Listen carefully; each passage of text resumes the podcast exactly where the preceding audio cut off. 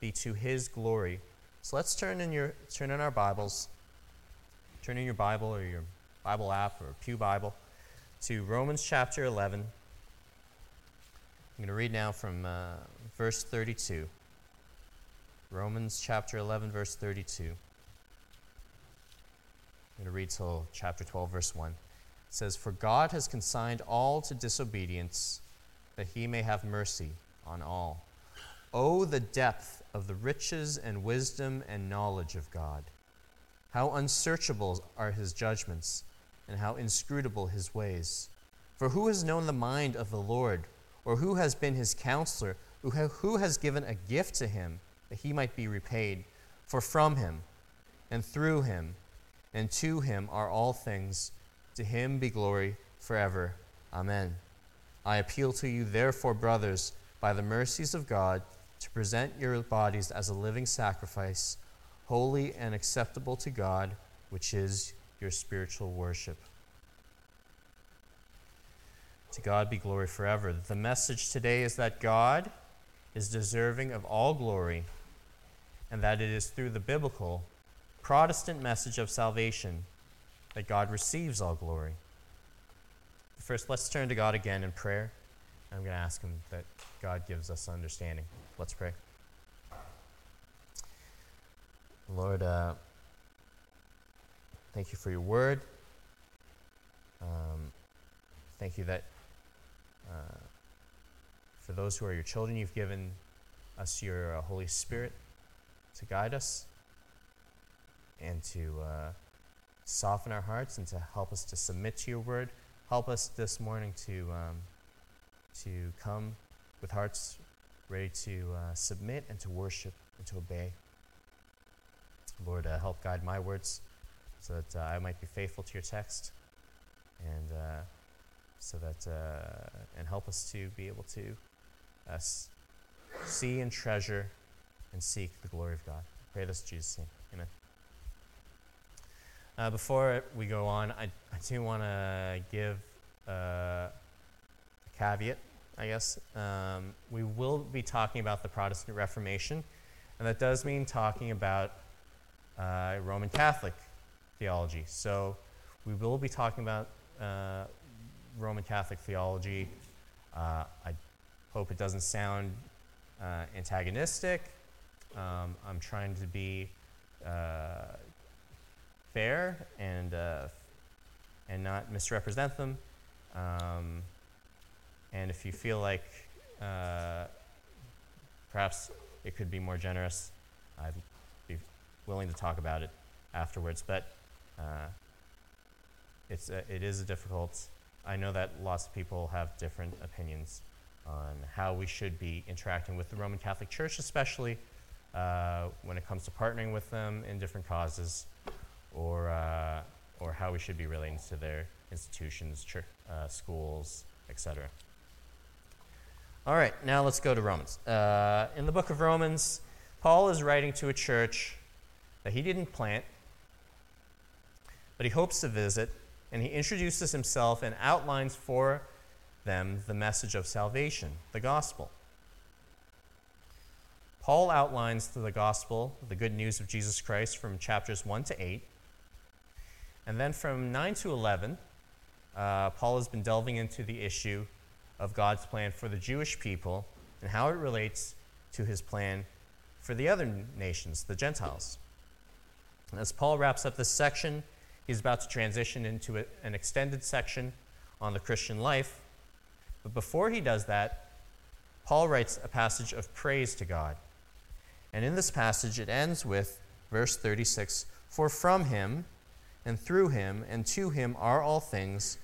To him be glory forever. Amen. Our sermon today is really about this one verse. The message today is that God is worthy of all glory, and that in the message of salvation, God receives the glory that he deserves. God is worthy of all glory, and in the message of salvation, God receives the glory that he deserves. Three points uh, point number one God deserves all glory because everything is from him. Point number two God deserves all glory because everything is through him. And point number three God deserves all glory because everything is for him. Everything is from him, through him, and for him. Uh, point number one God deserves all glory because everything is from him. From him are all things. In verse 33, Paul praises God, saying, Oh, the depth of the riches of God. God's riches are never ending. He is the creator of heaven and earth, and He owns everything. He never needs anything. The psalmist writes that God owns the cattle of a thousand hills. We, on the other hand, are not like God. We need everything. We come into this world helpless, needing everything in our lives to be done by someone else. And we often, we often sadly leave this life the same way. Every one of us owes somebody something. God owes nobody anything. Paul asks in verse 35 Who has given a gift to him that he might be repaid? And these, echo, these words echo God's words to Job in Job chapter 41, verse 11, where God says, Who has first given to me that I should repay him? Whatever is under the whole heaven is mine. God owns and has all things. Therefore, God is always the giver. God is not like the other deities of biblical times, the idols that needed people to serve them and to make them and to house them. In the book of uh, Acts, we find uh, a sermon from Paul in Athens where he explains this in Acts chapter 17, verse 24 to 25. Paul says, The God who made the world and everything in it, being Lord of heaven and earth, does not live in temples made by man, nor is he served by human hands as though he needed anything, since he himself gives to all mankind life and breath and everything. Everything you have is from God, whether you think your life is good, whether you think it's bad, everything and anything good in your life is from Him. And this is especially true in salvation. See, the issue of salvation is our guilt. We are by nature and by choice guilty before God of rebelling against Him and disobeying Him. We come into this world with a death sentence that says guilty as charged. And we need that judgment to be changed. We need to be declared righteous and innocent. That is the problem. And many people and many religions through the years have think they figured it out. They'll just do enough good things that the judgment will, will be reversed. And then they'll go into heaven. This is exactly the type of thing a human would make up. But the book of Romans has systematically been explaining that we have no ability to present God with anything that could get us off the hook. We need a perfect salvation from outside that only He can provide. Uh, and this is what the Bible calls justification. It's what the Protestant reformers were fighting so hard to defend. Justification is when God declares us righteous on the basis of a righteousness that is not of ourselves, but from God. It's when God declares us righteous on the basis of a righteous on the basis of a righteousness not of ourselves, but from God. This is justification by grace alone, through faith alone, alone. We do not become righteous by doing anything. We are counted as righteous, as a gift, and we receive this gift not by works, but by believing in Jesus. And here's how Paul explains this righteousness earlier in the book of Romans. If you flip back a couple pages, Romans chapter 3. Romans chapter 3, verse 21 says, But now the righteousness of God has been manifested apart from the law, although the law and the prophets bear witness to it. The righteousness of God through faith in Jesus Christ for all who believed, who believe. For there is no distinction, for all have sinned and fall short of the glory of God and are justified by his grace as a gift through the redemption that is in Christ Jesus. See, we need to receive a gift of righteousness through faith alone, through trusting in Jesus. This understanding of salvation flows from the truth that from God are all things. Since all things, including our righteous status before God, are from Him, God deserves all the glory. One evangelical pastor puts it like this The giver gets the glory. If justification is in any sense from us or from something we do, God is not glorified and we have something to boast about. And this is why the Roman Catholic understanding of justification is so offensive to God. In Roman Catholicism, justification is a process in which God makes us holy through us receiving his grace by fulfilling the sacraments through the Roman Catholic Church, through baptism, confirmation, the Eucharist, the Eucharist, penance, anointing of the sick, holy orders, and matrimony. And just to read from the Roman Catholic Catechism, you can see this on uh, the Vatican's website. Uh, this is what it says, the Catechism says about justification and righteousness. It says, The grace of the Holy Spirit has the power to justify us, that is, to cleanse us from our sins and to communicate to us the righteousness of God through faith in Jesus Christ and through baptism.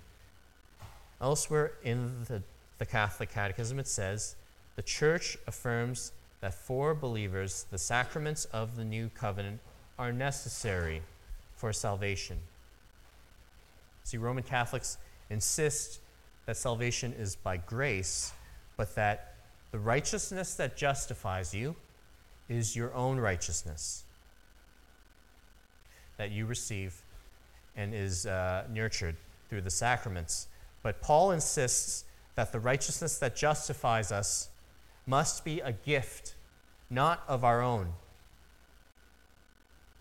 Paul writes of Abraham in Romans chapter 4, verse 2. You look a couple verses later. Chapter 4, verse 2 For if God, if, if God, if Abraham was justified by works, he has something to boast about, but not before God. For what does the scripture say? Abraham believed God, and it was counted to him as righteousness. Now, to the one who works, his wages are not counted as a gift, but as his due.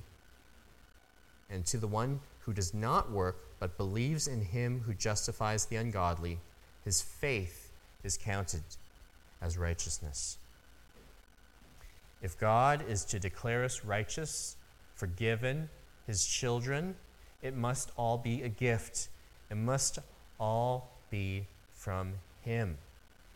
And this is very, very good news because we are all guilty before God. We don't live up to our, even our own standards of morality, let alone God's perfect standard.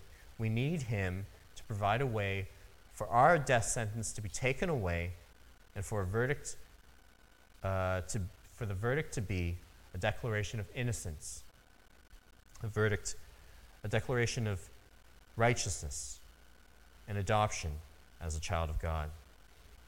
If you have not received this righteousness by faith alone, today can be the day of salvation. Today you can repent of your sins, turn from them, confess them to God, and receive as a gift the righteousness that is by grace alone, through faith alone. Today, you can cry out to God for mercy and receive the gift of peace with God. It's that gospel that glorifies God as the true giver of salvation. God deserves all the glory because everything is from him. Point number two God deserves all the glory because everything is through him. Sorry, just a second. Through him are all things. Something that uh, the Roman Catholic Church and Protestants have historically agreed upon is the deity and humanity of Jesus. Jesus is fully God and fully man. God is one in three persons Father, Son, and Holy Spirit. And the, fa- the Father is the creator, but the Bible says that the Son is the one through whom all things were created. the Gospel according to John, if you turn to John chapter 1, John chapter 1 starts with these words, verses 1 to 3. In the beginning was the Word, and the Word was with God, and the Word was God. He was in the beginning with God. All things were made through him, and without him was not anything made that was made. This has been speaking of Jesus. Everything is through Jesus, through God. And the Apostle John extends this past creation to our salvation. If you look further in that uh, chapter, it says, verse 16, it says, For from his fullness we have all received grace upon grace. For the law was given through Moses, grace and truth came through Jesus Christ. Salvation is not only it, salvation is only through Christ alone. And the way that this works is that Jesus Christ lived a perfect life, earning that righteous status that we need God to give us in order to be justified. And Jesus Christ died on the cross, a perfect death, fulfilling that obedience and taking on in himself the anger and wrath and judgment of God that we deserved. Flipping back to Romans chapter 3. Romans chapter 3, again, uh, in verse 23, it says, For all have sinned and fall short of the glory of God, and are justified by his grace as a gift through the redemption that is in Christ Jesus. And it explains, Whom God put forward as a propitiation by his blood to be received by faith. This was to show God's righteousness because in his divine forbearance he had passed over former sins. It was to show his righteousness at the present time, so that he might be just and the justifier of the one who has faith in Jesus. God is just because he punishes our sins and fulfills his justice in the death of Jesus Christ as a propitiation, as a wrath satisfying sacrifice to God. Now, Roman Catholic teaching says that believers can be forgiven and assured of eternal salvation, but that they are still temporally punished for their sins. And this is what is behind purgatory. Again, from the Roman Catholic Catechism, it says, All who die in God's grace and friendship, but still imperfect, imperfectly purified, are indeed assured of their eternal salvation, but after death, they undergo purification so as to achieve the holiness necessary to enter the joy of heaven. And later it says the church gives the name purgatory to this final purification of the elect, which is entirely different from the punishment of the damned. Now, even with that distinction, the Roman Catholic Church, even though it insists that salvation is through Christ alone, uh, it says that we must still be punished for our sins, though temporarily. And if this is true, then salvation is not through Christ alone. The teaching of the Protestant Reformation is that the faithful are righteous before God and that punishment has been satisfied in Christ. But do we believe that? Do we believe that God is satisfied in Christ? Or do we see our lives now as a sort of purgatory where God is punishing you for your sins? You are a Christian, you are holy and blameless in God's sight. God loves you. And this is through justification, through faith alone, uh, through Christ alone. Because salvation is through Christ's work alone, Jesus is worthy of all glory. And this is said well in uh, a song from John's vision in Revelation chapter 5, where it says in verse 12 Worthy is the Lamb who was slain to receive power and wealth and wisdom and might and honor and glory and blessing. Christ has demonstrated that all things are through him, and therefore he is worthy of all praise and all glory. God is worthy of glory because all things are through him. God is worthy of all glory because all things are from him. God is worthy of all glory because all things are through him. And finally, God deserves all the glory because everything is for him. Uh, this one would be longer, so uh, don't think I'm almost done. Uh, Romans chapter 11, verse 36 says, To him are all things. All things exist for God. We exist for God. God does not exist for us. Heaven and earth exist to declare the glory of God, and we exist to bring him glory. Now, this is true simply by the fact that we are his creation. We often talk about human rights, but God has bigger rights. God has creator rights. He made us, and we therefore have no right to question him. God has creator rights, and as creator, God chooses to use us for his various reasons. And he has the right to have all things for him, including for some condemnation and for others justification and sanctification. And I want to consider these three things. First, God, God can use us for whatever, however He wants, and God has the right to use us for condemnation. And when He does so, He shows His perfect justice by sending sinners to hell for eternal torment.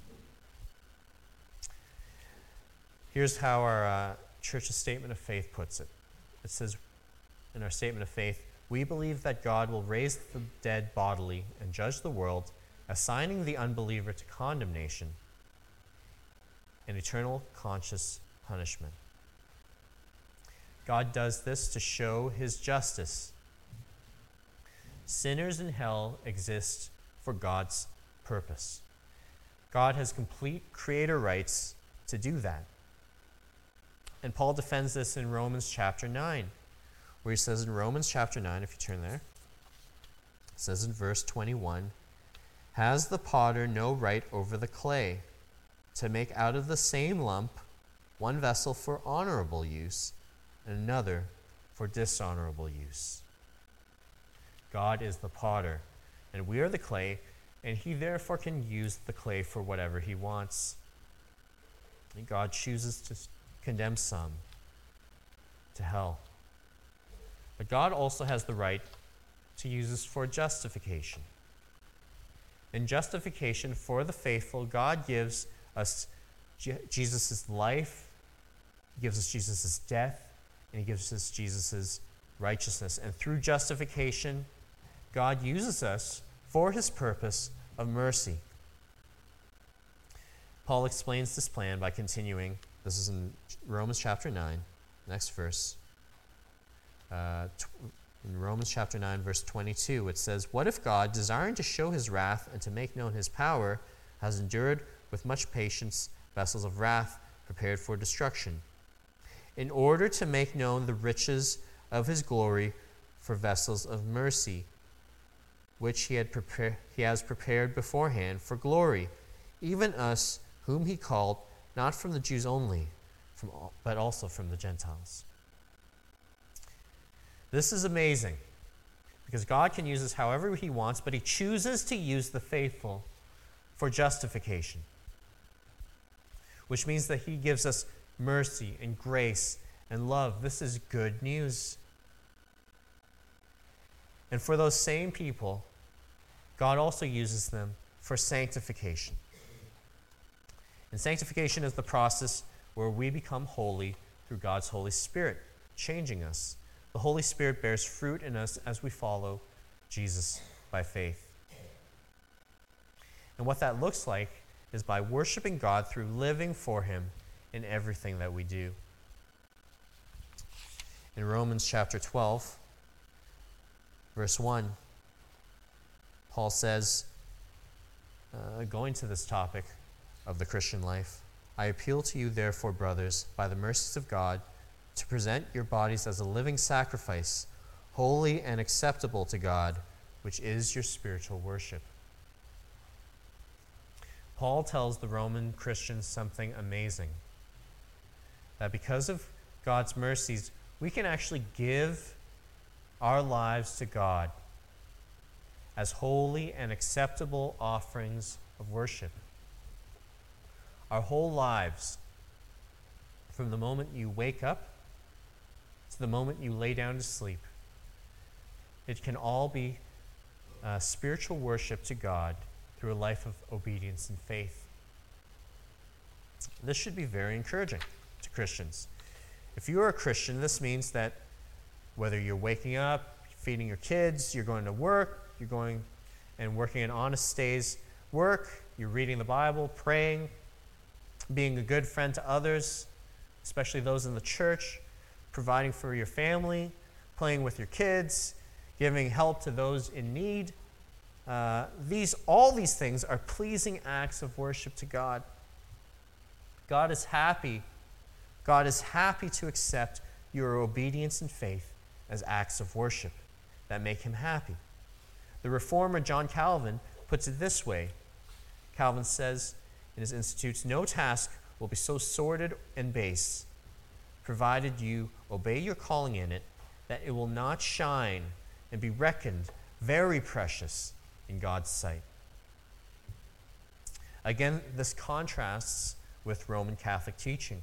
Roman Catholic teaching uh, makes the seven sacraments the source of spiritual life baptism, confirmation, the Eucharist, the celebration of Mass, penance, where you confess your sins and, and then have to do something as satisfaction to remove the temporal punishment of your sins, anointing of the sick, where a priest anoints your head with oil if you are sick or dying, holy orders, where you become a deacon, priest, or bishop, and matrimony, marriage. These seven things are the way are the ways that God gives you grace, infuses grace into you so that you can be acceptable to him. The reformers saw that instead that in the Bible Christians are already accepted by God through justification. And so all of life, all of life can be worship to God as He sanctifies us. And I'm not saying that there aren't specific things that God tells us to do in the Bible.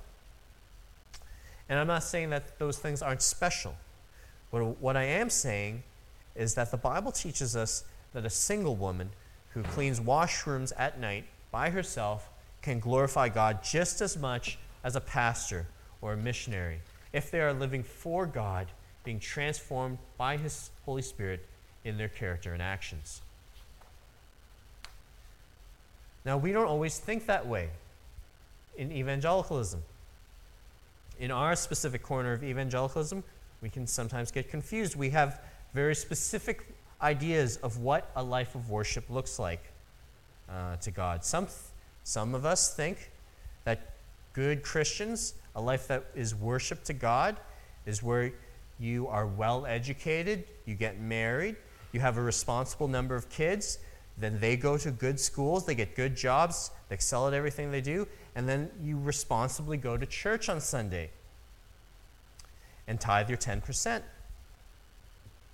On the other hand, there are those in evangelicalism, in our corner at least, who think that what good Christian living looks like are people who become pastors or missionaries, live, in, live purposefully in the worst parts of the city, purposefully n- neglect things that are worldly, like uh, studies or uh, saving money, and think that anybody who lives a normal nine to five job as a computer programmer and lives in the suburbs is worldly and will be greeted by Jesus very promptly with, I never knew you.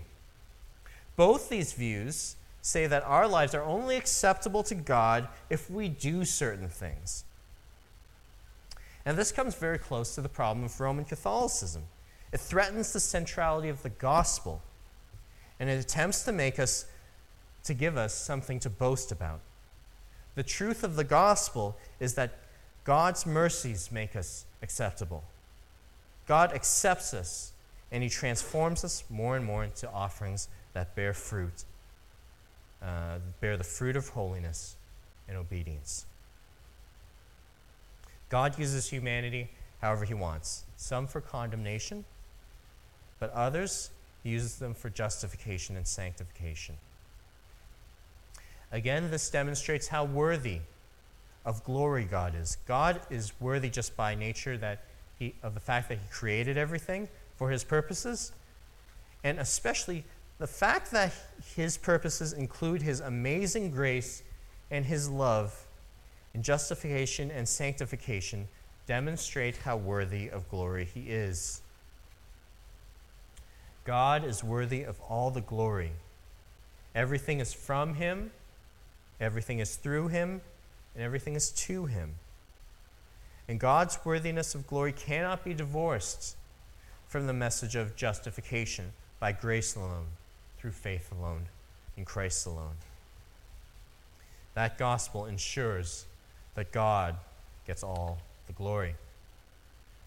Now, before we go into a time of uh, worship and in music and, in, and by taking the Lord's Supper together, I want to again give a reminder about why we worship. Because the Roman, the Roman Catholic Church might not be as crude as it was in 1517, but their theology has not changed. Indulgences are still being offered. An example that came up in the news back in 2013 was that the Vatican released a decree offering indulgences to those who participated in World Youth Day in Rio de Janeiro. It made the news because uh, you could participate through social media, like you could follow through live streaming and then receive an indulgence. Was, so this is in 2013, and this is uh, what the de- decree from the Vatican said. Again, you can read it on the Vatican website. It says, Those faithful who are legitimately prevented may obtain the plenary indulgence as long as, having fulfilled the usual conditions, etc., they follow these same rites and devotional practices via television and radio, or always with the proper devotion through the new means of social communication. And this got a big got in the news because it said that you could participate through Twitter. But that's not the big deal. The bigger deal is that more th- than 500 years later, or 500 years later, indulgences are still being offered. Rome still motivates their devotees to service and obedience and participation through offering relief from punishment in purgatory. The, the Catholic Catechism says an indulgence is obtained through the church, who, etc., intervenes in favor of individual Christians and opens for them the treasury of the merits of Christ and the saints to obtain from the Father of mercies the remission of the temporal punishments due for their sins. Thus, the church does not want simply to come to the aid of these Christians, but also to spur them to work to works of devotion, penance, and charity. But God is not glorified when we do good works to get out of punishment. As those, as those who believe in the Protestant gospel, we are not driven to earn God's mercy, but to respond to God's mercies and to continue to live in the power of His grace. If you are a Christian today, we will continue to worship. We'll continue to worship by singing, by praying, by taking the Lord's Supper, by eating together after service, by loving one another, and by going out and living for God, but not to make satisfaction for our sins. God is already satisfied in the work of Jesus Christ. God does not need us to satisfy him. He satisfies us, and it is the sufficiency of Jesus that makes Jesus worthy of glory and worthy of all our praise and worship. I'm going to call up the worship team and I'm going to pray. Let's pray. Lord, help us, uh, help us to, in our hearts and in our theology, and our understanding of your word, help lead us to live in a way that we do not seek to boast in anything else except in the work of Jesus Christ. We pray that you would be glorified, that you would be glorified in our, in our justification and in our sanctification. We pray that in all things that we would seek that you be the one who looks amazing. And we thank you that you are amazing. You've given us, uh, you've given us salvation through Jesus Christ. And so, Lord, uh, help us to go out uh, and live and offer our lives as acceptable, holy uh, offerings of worship to you. I pray this in Jesus' name. Amen. We'll be continuing our worship of uh, our great God through uh, singing